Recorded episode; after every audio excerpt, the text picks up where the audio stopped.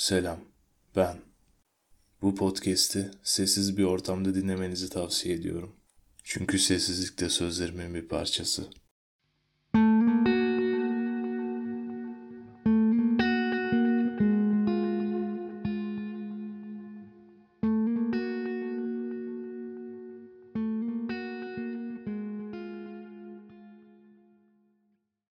Podcast yapabilmek için tabii kanımca belli bir bilgi birikimine sahip olmak gerekiyor.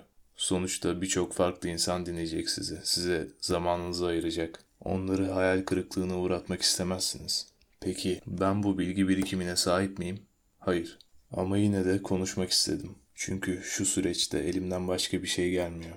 Yazmayı düşündüm ama biraz çekindim açıkçası. Elime uzun bir süredir kalem almadım. Çoğu kelimenin beynimden uçup gittiğini hissediyorum. Yakın bir zamanda tekrar yazmaya başlayacağım ama ne zaman olur onu ben de bilmiyorum. Şu an bu podcast'le yetinmeye çalışıyorum. Sesimi telefondan kaydediyorum. O yüzden ses kalitesi düşük olabilir. Mikrofona ayıracak bütçem yok. Siz şu an bu podcast'i kesintisiz dinliyorsunuz ama ben her kelimemi seçerek kullanmaya çalışıyorum. Bu yüzden iki cümle arasında en az bir 10-15 saniye oluyor. Durdurup durdurup kaydediyorum sesimi. Tahmin ettiğimden daha zormuş. Biraz daha kolay bekliyordum ama karşınızda bir insan olmayınca sanki duvarla konuşuyormuşsunuz gibi bir hissiyat veriyor. Neyse ki buna yabancı değilim. Neyse, bu podcast'te herhangi bir plan ve program çerçevesinde ilerlemeyi düşünmüyorum. Aklıma ne gelirse, konuşmaya değer ne varsa söyleyeceğim. Karışık olabilir, alakasız olabilir. Bunlar için önceden en baştan özür diliyorum. Aslında biraz daha halk tabiriyle makara yapmak istiyordum ama son birkaç aydır, bilhassa birkaç haftadır sürekli bir iniş çıkış dönemi yaşıyorum. İşin kötü yanı inebildiğim kadar çıkamıyorum. Yani işe vektörel yaklaşırsak sürekli bir düşüş halindeyim. Her geçen gün dibe vuruyorum. Daha doğrusu dibe vurduğumu düşünüyorum. Ama ertesi gün görüyorum ki bulunduğum nokta biraz daha yukarıdaymış. Yani asla o bahsettiğim dibe ulaşamıyorum. Öğrenciyim şu an. Çalışıyorum. Yani aslında çalışmıyorum. Neyse. Yolun çok başında olduğumun farkındayım. Ama ne yazık ki kendi kendine otofaji eden bir beyne sahibim.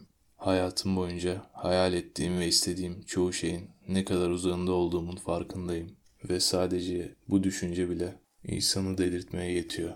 Çoğunuzun başına gelmiştir. Bazen şöyle uzun bir komaya girmek istersiniz. Veya her şeyi ardınızda bırakıp çekip gitmek istersiniz. Belki de dilini dahi bilmediğiniz, insanlarını, sokaklarını, caddelerini bilmediğiniz bir ülkeye gitmek istersiniz.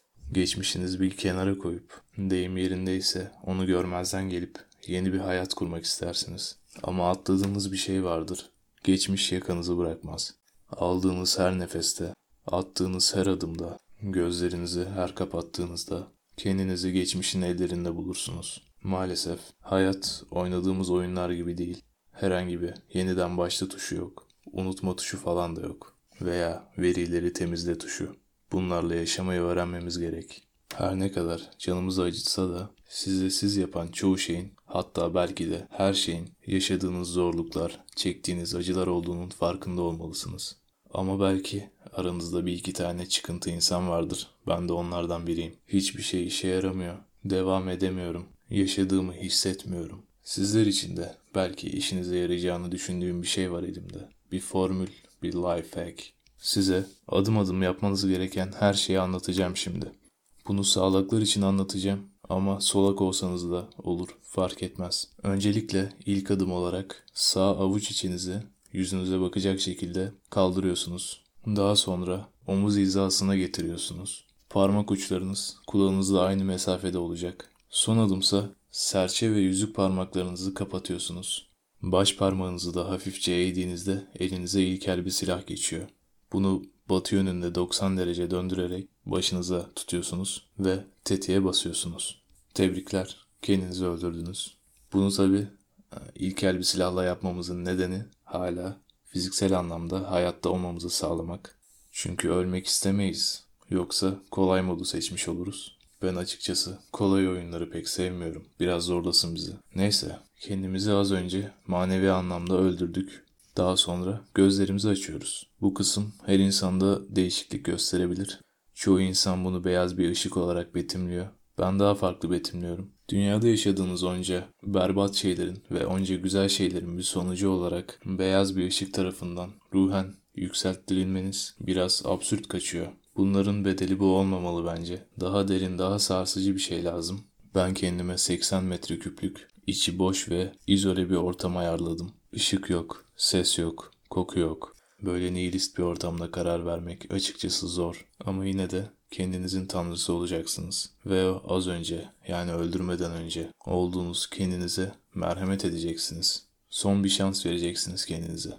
Bunu aslında anlamak çok güç. Çünkü kimse böyle bir durumun içinde bulunmadı. Ama hayal etmesi bedava. Pesimizmi ve nihilizmi hayat felsefesi haline getirmiş ben bile böyle bir durumun içinde olsam kafamı seveyim derdim. Çünkü o esnada sövüp saydığınız onca şeye, onca değere, nefret ettiğiniz onca insana bile ihtiyaç duyuyorsunuz. En sonunda kabul ettiyseniz dünyaya tekrar geri dönüyorsunuz ama etmediyseniz hayatınıza ölü bir insan olarak devam ediyorsunuz. Ben şu ana kadar hep ilk seçeneği seçtim. Çünkü sınırsız hakkım var ama bir gün bakarım artık işler yoluna koyulabilecek gibi değil. O zaman mecbur.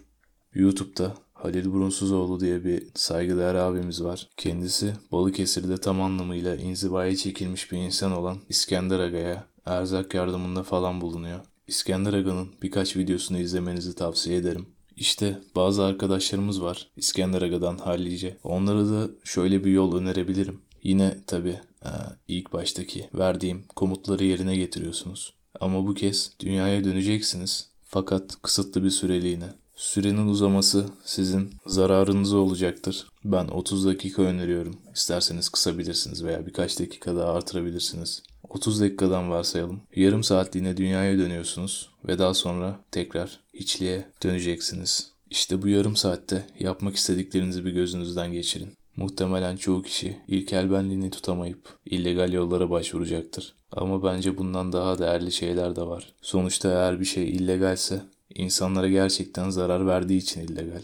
Zaten kendi hayatınızı bitirmişsiniz. İnsanlardan ne istiyorsunuz? Neyse işte atıyorum 80 sene yaşayacaksınız. Bu 80 seneyi o yarım saate sığdırmaya çalışacaksınız. O 30 dakikada yaşadığınız duygu yoğunluğunu düşünün. Her saniye aklınızdan geçen milyonlarca fikir, milyonlarca pişmanlık belki sizi bir nebze daha ayakta tutabilir. Bu dünyaya geldin, leylekler getirdi. Her şey iyi hoş, tıkırında ilerliyor. Sonra bir gün ölüm gerçeğiyle karşılaşıyorsun. Ayrılıkların en sarsıcısı. Kendini ne kadar paralasan da, ne kadar ağlasan da ölen kişiye hayatının sonuna kadar bir daha ulaşamayacağının bilincinde oluyorsun. Yani bunları öğrenirken daha çocuksun. Nasıl bir korku olduğunu hepimiz biliyoruz bunun.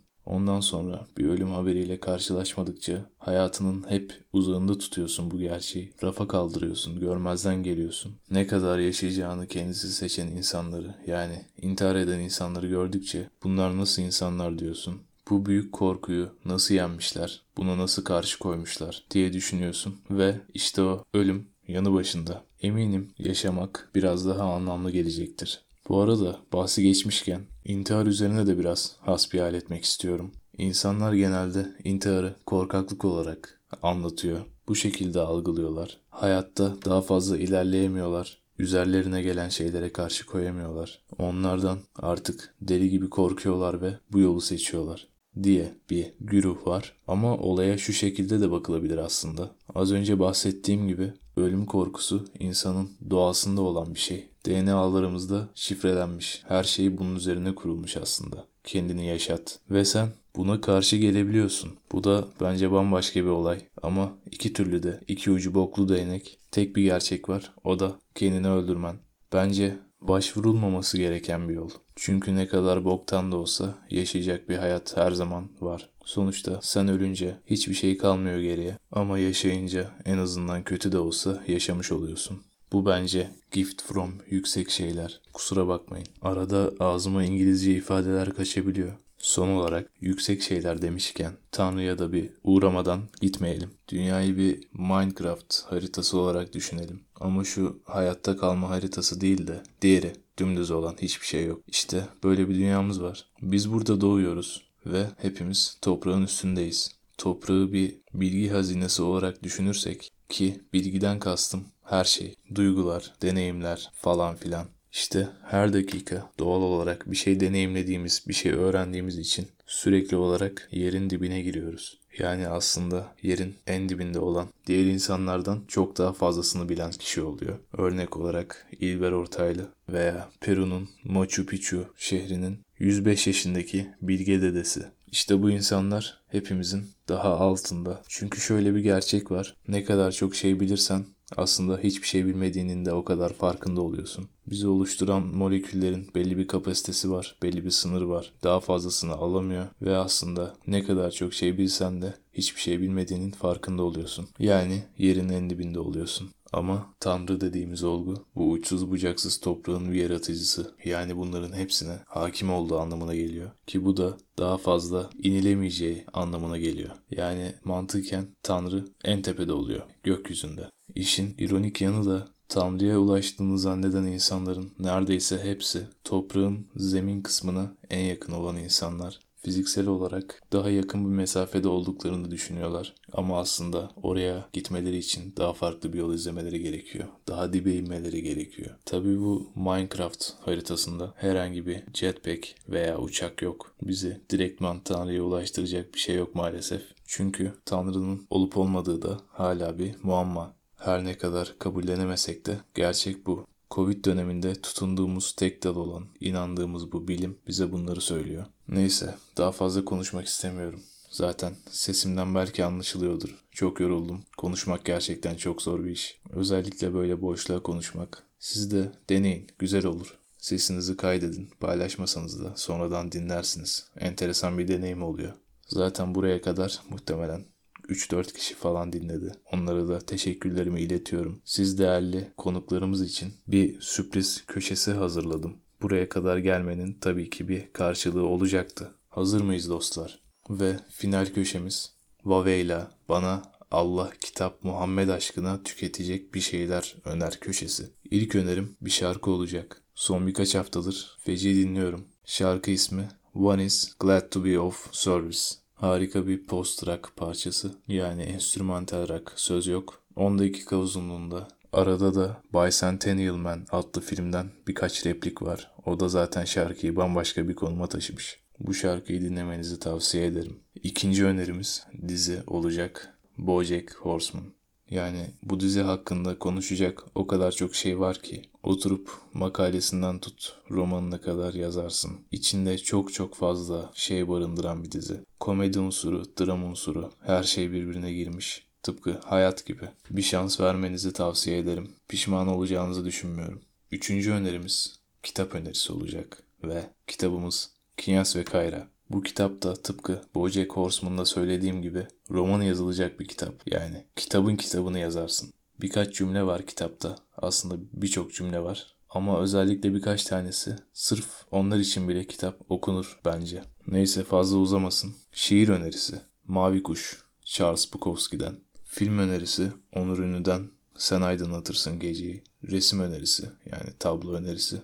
Edward Hopper'ın Gece Kuşları adlı tablosu. Muhtemelen biliyorsunuzdur. Meşhur bir tablo. Sıradaki önerimiz ağrı kesici önerisi. Ben Arveles kullanıyorum. Size de bunu öneriyorum. Tabi farklı ilaçları da kullanabilirsiniz. Sonuçta kendi bedeniniz. Neyse sıradaki önerimse koku önerisi olacak. Rebel'un Ice adlı kolonyası. Bira önerisi Bomonti'nin Ready Pass'ını tavsiye edebilirim. 50 siyerliğini bulamadım. 35 siyer mevcut piyasada. Bulursanız bana da haber verirsiniz. Sıradaki tavsiyem evet yiyecek önerisi A101'de bulabilirsiniz. Milka, Milkiniz. Birkaç gündür buna sardım. Çok lezzetli. Fiyatını bilmiyorum ama e, alın yiyin. Güzel. İçecek önerisi çay. Yani dümdüz çay. İçin çay güzeldir. Bir YouTube kanalı da önereceğim. Kanalın adı Bay Bilinmeyen. Güzel metinler seslendiriyor. Son olarak bir hastalık önereceğim. Hasta olacaksanız böyle bir hasta olabilirsiniz. Pluviofil. Ben de bir pluviofilim. Kendileri güzel havalardan nefret ederler. Güneşli havalara lanet getirirler ve kapalı, bulutlu, soğuk havalara bayılırlar. Buradan bana bu hastalığımın teşhisini koyan dostuma da selamlarımı iletiyorum dinliyorsa. Podcast'imizin sonuna geldik. Bu arada aklıma geldi. Farkındalık kadar kötü bir şey yok. Gerçekten insanı hissizleştiren bir şey olabiliyor. Hani böyle ayak topunuz çatlar ya. İşte farkındalık da ruhunuzu tıpkı bu şekilde çatlatıyor. Umarım daha az farkında oluruz. Ben şimdilik gidiyorum. Ama dostlar hani böyle havalar olur ya hem ruhunuzu arındıran hem de ceketinizi ıslatan. Söz meclisten dışarı götünüzü donduran o iğrenç havalar. Böyle yağmurlu, karlı, sisli, soğuk, bulutlu, kapalı bir hava. İşte ben orada olacağım. Kendinizi yapayalnız hissettiğiniz anda kapınızı ya da pencerenizi açacaksınız ve sizi içine işlediğim o havayla karşılayacağım. Beni hissettiğiniz yerde tüyleriniz diken diken olacak, içiniz titreyecek ama yine de bundan zevk alacaksınız. Kapanış